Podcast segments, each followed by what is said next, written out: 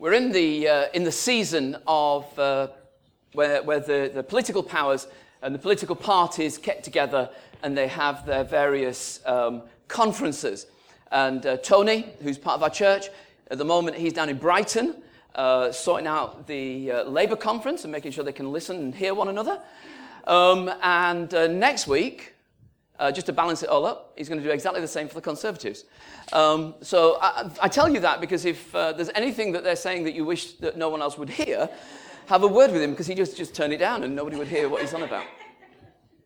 In 1904, in 1904, there was a prime minister in the Netherlands uh, called Abraham Kuyper. And uh, he was a prime minister there for four years and was a committed Christian and had a radical view about how faith engaged with everyday life. And I'm sure that if we were Dutch, we would know much more about him. But pretty much the one thing that has survived 100 years from his ministry, really, as prime minister, is this sentence There is not a square inch in the whole of our human existence over which Christ, who's sovereign of all, does not cry, Mine. It's very famous, and if you've read some stuff, you might have come across that quote before. It kind of has survived him. Because what the quote does, there's not a square inch in the whole of our human existence over which Christ, who's sovereign over all, does not cry, Mine. What Kuyper, as a politician, recognized is that faith doesn't operate in some sort of vague spiritual ether of your life. But it actually has to go into the, the, the, like the warp and the weft of everyday life. And what's true of the whole of life is true of ourselves. There's no area of our lives where Christ, who's sovereign over all, does not want to put his finger and go, That's mine. That's mine. So, consequently, for those who follow Jesus, one of the basic questions is who are you? Who are you? And the radical news of the New Testament is this you are not primarily defined by your gender or your social status. You're not primarily defined by your race or the relationships you're in or your age or the job you do or the money you have. That is not your primary identity. Your primary identity is in relation to God through Christ. That actually you're His. And all those other things change, you see. But actually, that never changes. When I was, um, when I was 16, God got hold of me in a, in a strange way. And some of you know the story, and I'm not going to go into it, but in a strange way, God got hold of my life and kind of just got me. And there was a moment, there was a real definite moment. It was a Friday afternoon in Highlands Grammar School in Halifax, a scene of much spiritual revival, where there was a moment where I knew that the big crossroads of life opened up for me. And God got hold of me that afternoon through a whole, re- for me, not for you, but for me, remarkable set of circumstances. And I said yes to God that afternoon, about four o'clock on a Friday afternoon in Highlands. Now, that was, that was only about 20 years ago when I was 16. I wish. that is getting on for 35 years ago. Well, not quite, but it's, no, no, it is. And lots of things have changed. But this is the really important thing. And I think it's important for me to keep reminding myself, but I think it's really important for you to be reminded of as you look at someone who's preaching. God did not get hold of me so I would be a preacher or a church leader. God got hold of me so I would be His. One day, there will be a day when I won't be doing this sort of stuff. You'll decide, he's had it. Hopefully, not by the end of next week, but it'll come. But God will never stop holding me.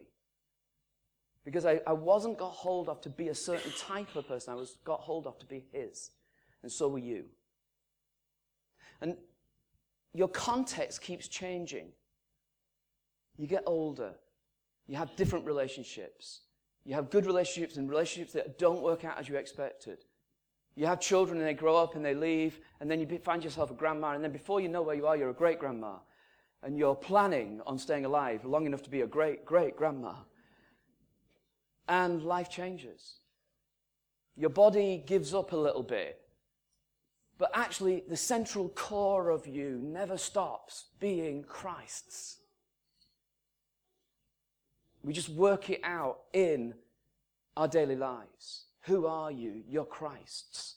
But as I said, it's, this call of Christ is never done in some sort of airy fairy world. It's worked out in the nitty gritty of your day by day life. It's worked out in your friendships.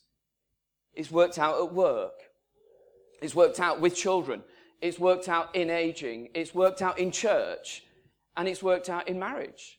These are the contexts in which your daily discipleship of Jesus are worked out.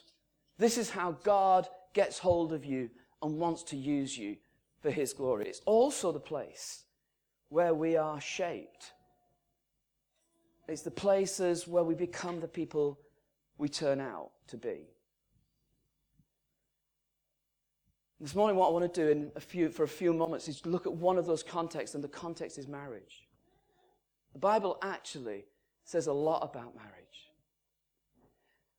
It was, it's, it's sometimes the obvious thoughts are the ones that hit you the most. So, like, one of the thoughts that hit me early this week was just the obvious thing that out of 10 commandments, so Moses goes up the mountain. God says, These are the big commandments I really want everybody to know. And the rest of the commandments, kind of working out what these will look like. But out of the commands, two of them are about your relationship with your partner. Don't commit adultery. And don't covet your neighbour's wife or the donkey.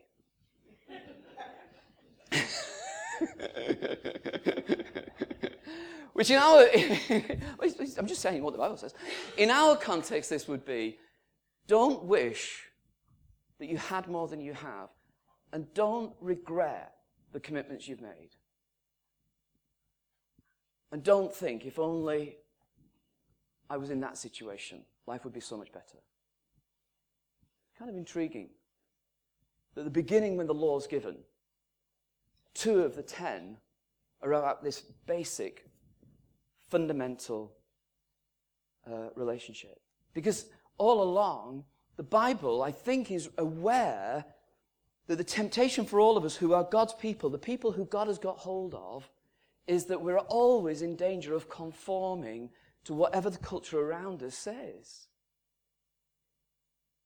And, and I think one of the things that happens as you grow as a Christian is that you become more aware, you should become more aware of a number of things. Firstly, you should become more aware about the sort of person you are. I've said it before, and hey, after so many years, I've said most things before. That's no surprise now, is it? But this is the deal. One of the basic, fundamental spiritual disciplines is this Will you confess your sin? Will you own up? Or do you, either on your own or certainly with anybody else, just want to sort of like brush it to one side? I'm doing okay. Or do you quickly say, Oh God, forgive me my sins, but I'm not going to get specific with you? You see, this is the thing. The more specific you are, the more self aware you become. And wonderfully, the more open you are, the more forgiveness flows into the area that could be just dark. Does that make sense?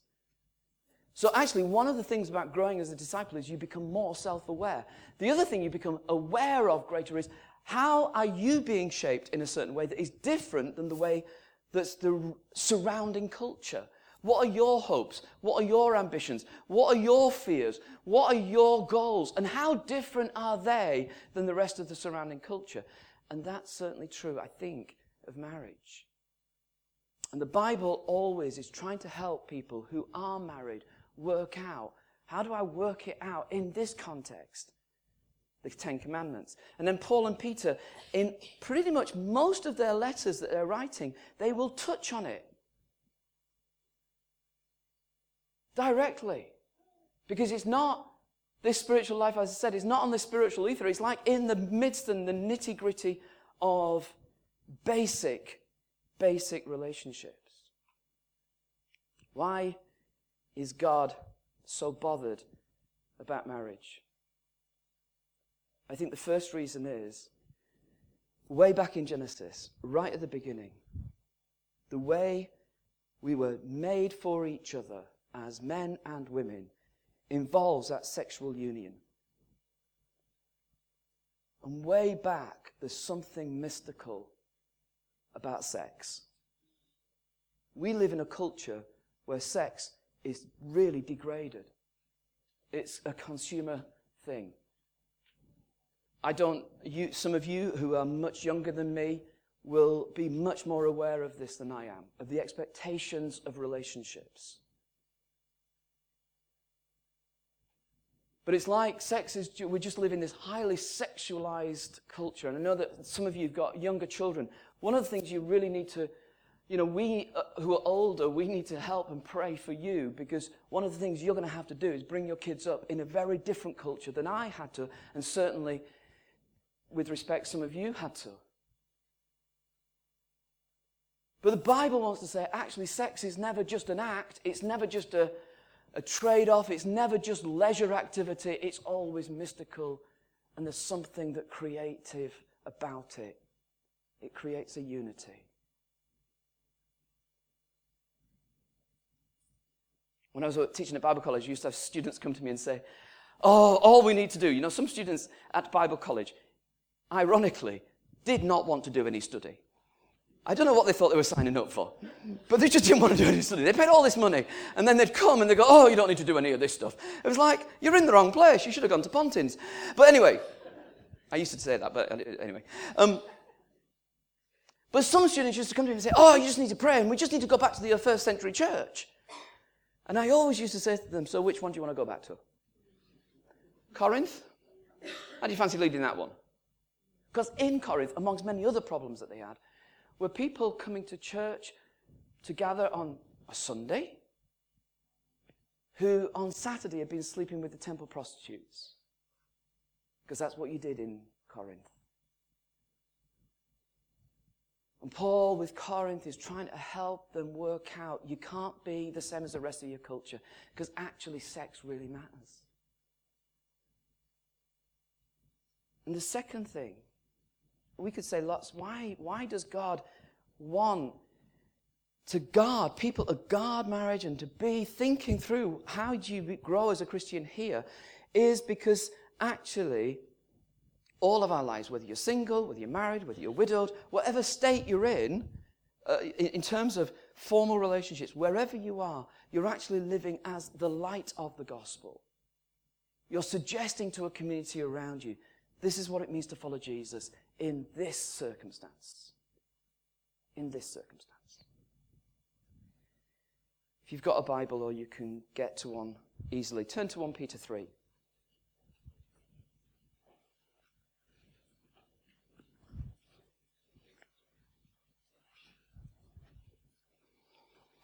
Peter is writing 1 Peter 3. It's kind of like towards the end of the New Testament, if you're not quite sure where it might be. Um, so it's sort of it's that back end.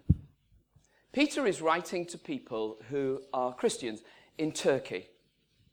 They're in towns and cities in Turkey, scattered around, and, and Peter's trying to help them work through what does life look like once you follow Jesus. And um, he does in chapter 1 something about the whole gospel. Chapter 2, he talks about the church. And then he turns halfway through chapter 2 to guide people. How do you live in society? In Chapter 2, he'll talk a lot about how do you, how do you live if you're a slave? How do you live as a follower of Jesus if you're a slave? And then in chapter 3, he turns uh, to marriage context. And he says this Wives, in the same way, submit to yourselves to your own husbands, so that if any of them don't believe the word, they may be won over without words by the behavior of their wives when they see the purity and reverence of your lives. Your beauty should not come from outward adornment, such as elaborate hairstyles and the wearing of gold jewelry and fine clothes. Rather, it should be that of your inner self, the unfading beauty of a gentle and quiet spirit, which is of great worth in God's sight. For this is the way the holy women of the past, who put their hope in God, used to adorn themselves. They submitted themselves to their own husbands, like Sarah, who obeyed Abraham, called him her Lord. You are her daughters if you do what's right and you don't give way to fear. Husbands, in the same way, be considerate as you live with your wives. Treat them with respect as the weaker partner and as heirs with you of the precious gift of life so that nothing will hinder your prayers. Let me speak directly into, for those of you that are married right now, let me just really go for that. Paul, Peter is speaking to wives and to husbands, obviously. But he is writing to them and, and saying to them, how do you live missionally in this new situation? How do you live differently? Everything that Peter writes in that first half of that chapter would have been outrageous to people who were listening. That's the first thing. There's nothing that Peter writes there that everybody would have gone, it's natural. Everything Peter's saying at that point is outrageous. He's saying to wives, it's interesting because one of the things that often when we, we have conversations in church, Big C church, about relationships between the genders, one of the things that comes up is this idea of, well, they keep talking about this submission. Now, the problem is, I think one of the problems is when we read submission, we think of status. And I think what Peter's recognizing is it's a strategy. It's not status, it's strategy. He's talked about it with slaves. He says, Slaves, submit yourself for the Lord's sake. Now, he's not saying a slave is not worth the same as a master. That would be outrageous because of the gospel. So it's not about status, it's actually about strategy. What's the strategy? The strategy is that those that you live with, God can work in their lives because of you. That was an unthinkable thought for every Roman woman and man. Just to push it one, this is what's going on there. In their context, the man of the house decided what the religion of the house was. Here, Peter's saying, the way you live and act, God can use you to change the religion of the house, and nobody would expect that to be from a woman. That's outrageous. It's subversive. And the strategy is, the strategy is, well, they may not believe your words, but they might be won over by your behavior. Secondly, he says, your worth doesn't come from the way you paint your face, and it doesn't come from the way you, the clothes you wear or the jewelry you have. Your beauty is not painted on. Your worth as a woman is not just, you're more than a, I suppose what we would say is you're more than a clothes hanger. That would be unusual in Rome to be told that a woman is worth more than the way you look, or the way you dress, or the way other people look at you. Your worth comes from your relationship with God. This is clearly relevant regardless of your status and regardless of your state of life. I would want to say, and I want to say it really gently, that in our context, in our world, I think it's easy, probably, when you get to a certain stage of life, for people to overlook you and for you to feel overlooked. And Peter says, that's not the way God deals with you. And then the third thing Peter says to women you will stand in this rich tradition of women who were used for the mission of God if you do what's right and you don't give way to fear. That's kind of like, wow. Peter's telling women in the churches in Turkey, actually, because of Christ, we're radically different. Then he turns to husbands. In the same way, be considerate as you live with your wives. Treat them with respect as the weaker partner. Does this mean they are weaker? No, no, no, no. It's like that picture of how do you handle something that is really worthwhile. And as heirs with you, equal heirs of the gift of life. Those of you who got married, what did you expect? Well, we could be there a long time talking about that. But let me tell you the obvious point. When you met that person down the aisle, what you met was a sinner. Frida's just bashed Mike in the ribs and said, Yeah. That's the first time I've ever seen Frida. I've known Frida for nearly 30 years now. I've never known her respond like that in a sermon before. Good on you, girl. That's the truth. You married a sinner.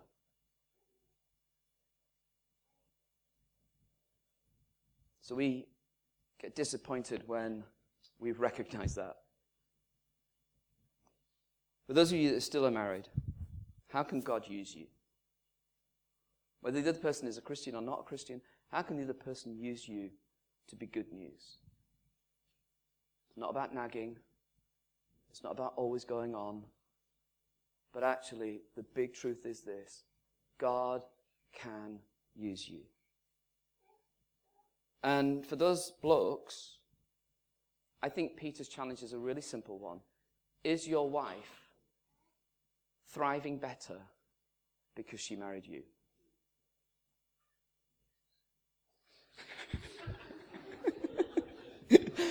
For those of you who are uncertain at that point, Mike wanted to point out one or two things to Frida. How long have you two been married?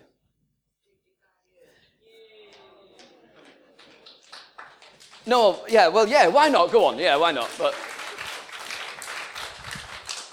I was just thinking it was a shame if it all fell apart this morning. That's what I was actually thinking.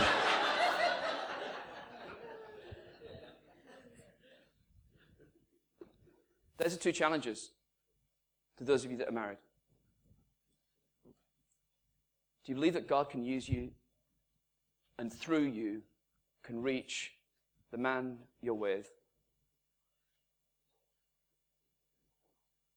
And is the woman you're with better off because you're with her.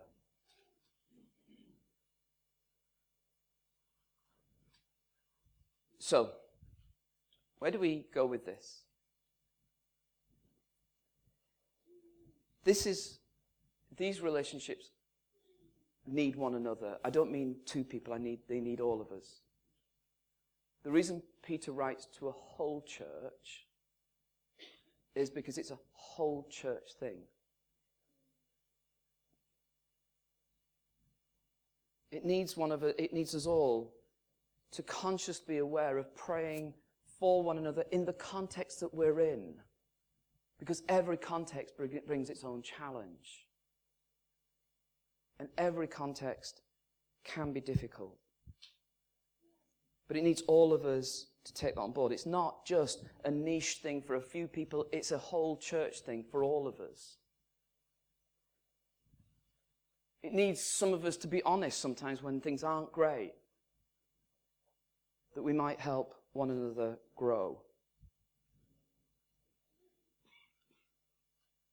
But I think the other thing is, for those of us who are in those married contexts, Peter ends that little bit by saying, I'm telling you all this so that nothing will hinder your prayers. Let me, again, really be blunt. You can't treat your partner like rubbish and expect God to hear your prayer. You can't treat your partner like rubbish and expect God to hear your prayer. And I've got to say, I mean, because of my job, I go around lots of places, and I know there's sometimes, you know, abuse doesn't just happen out there. Abusive relationships happen within churches. And they happen because of lots of reasons, but at least some of the reasons are about, and I've got to say, uh, insecure men dealing with their own wives, wanting to put them down, wanting to make them smaller, not wanting to enable them to become bigger. I've got to say, if we as men act like that to women, forget about whether you're married or not at this point, if you act like that to women, what makes you think God's going to hear your prayer? I remember dealing with a couple years ago. And they were just at each other, they fought, physically fought with one another. I was completely out of my depth. And I said, you know, so this must clearly have an effect on. And the bloke said, no, no, no, no. He said, because after it all, I go back upstairs and I pray and I feel very close to God. And you could hear the, the sort of the jaw hit the floor. Because let me tell you what's happening in that situation. It's an extreme situation to make a point. What's happening there is that bloke is absolutely self deluded. I don't care what he feels. God doesn't hear his prayer.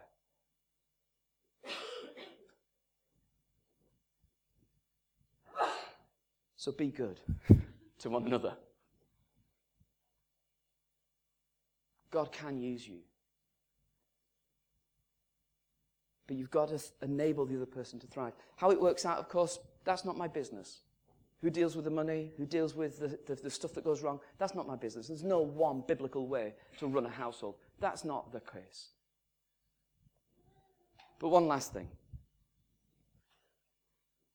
How do you make sense of it for those of you that have been disappointed with marriage? And those of you that grieve because of marriage? Either because of the marriage you're in, or because the marriage you had. I'm aware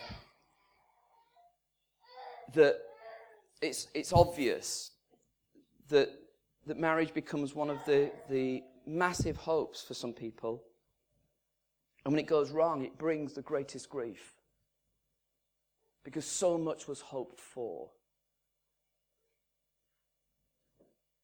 And there will be people in the room who are grieving what isn't reality. And there's no, you, I, I really hope you wouldn't expect me to say there's anything easy to respond to that. And as I was thinking of praying about today, this is the bit that's the hard bit to get right. I just want to say, I think you're absolutely right to be so disappointed and to grieve so much.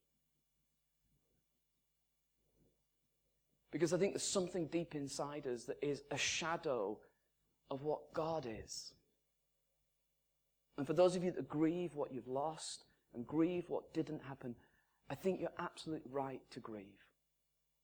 And that process of grieving sometimes takes longer for others than it does for others, and all the rest of it. None of us are sort of like on a conveyor belt. We're not the same. But some of us still live with that reality.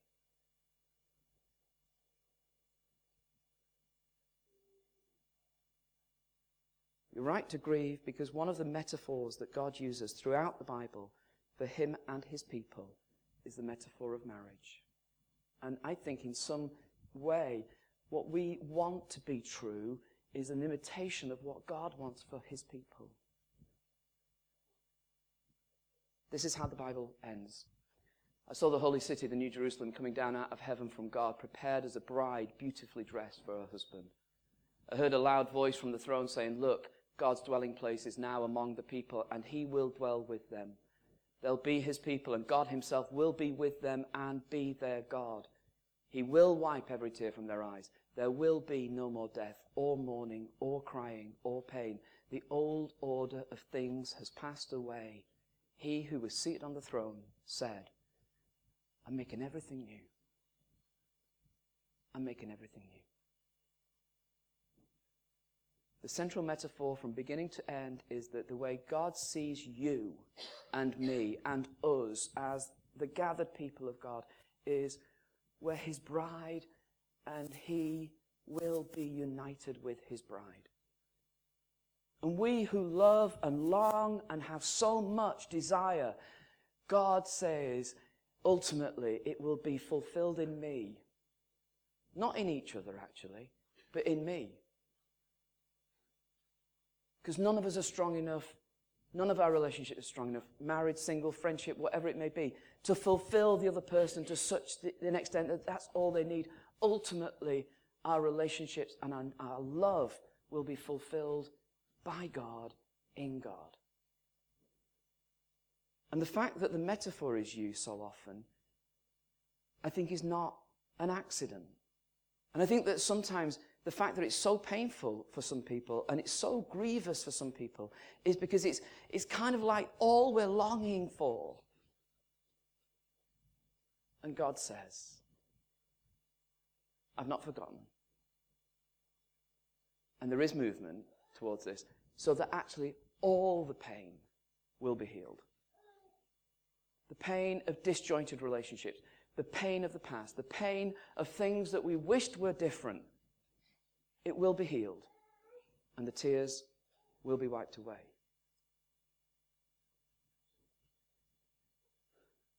Final thought.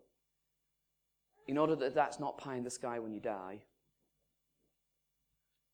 we live out together as best we can the hope with one another, for one another. So that actually together we're trying to model what does it look like when God's all in all. When actually you're not defined by did your relationships work or did they not work? Did someone reject you or did you reject someone else? You're not defined by how other people think you are. You're defined by how God sees you and how God sees each of us.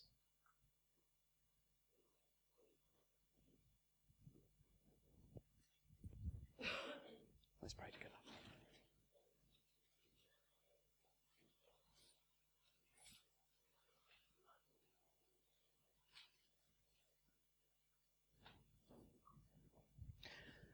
It's kind of inevitable when I put my foot into this sort of uh, arena that it's possible that people will mishear what I've tried to explain.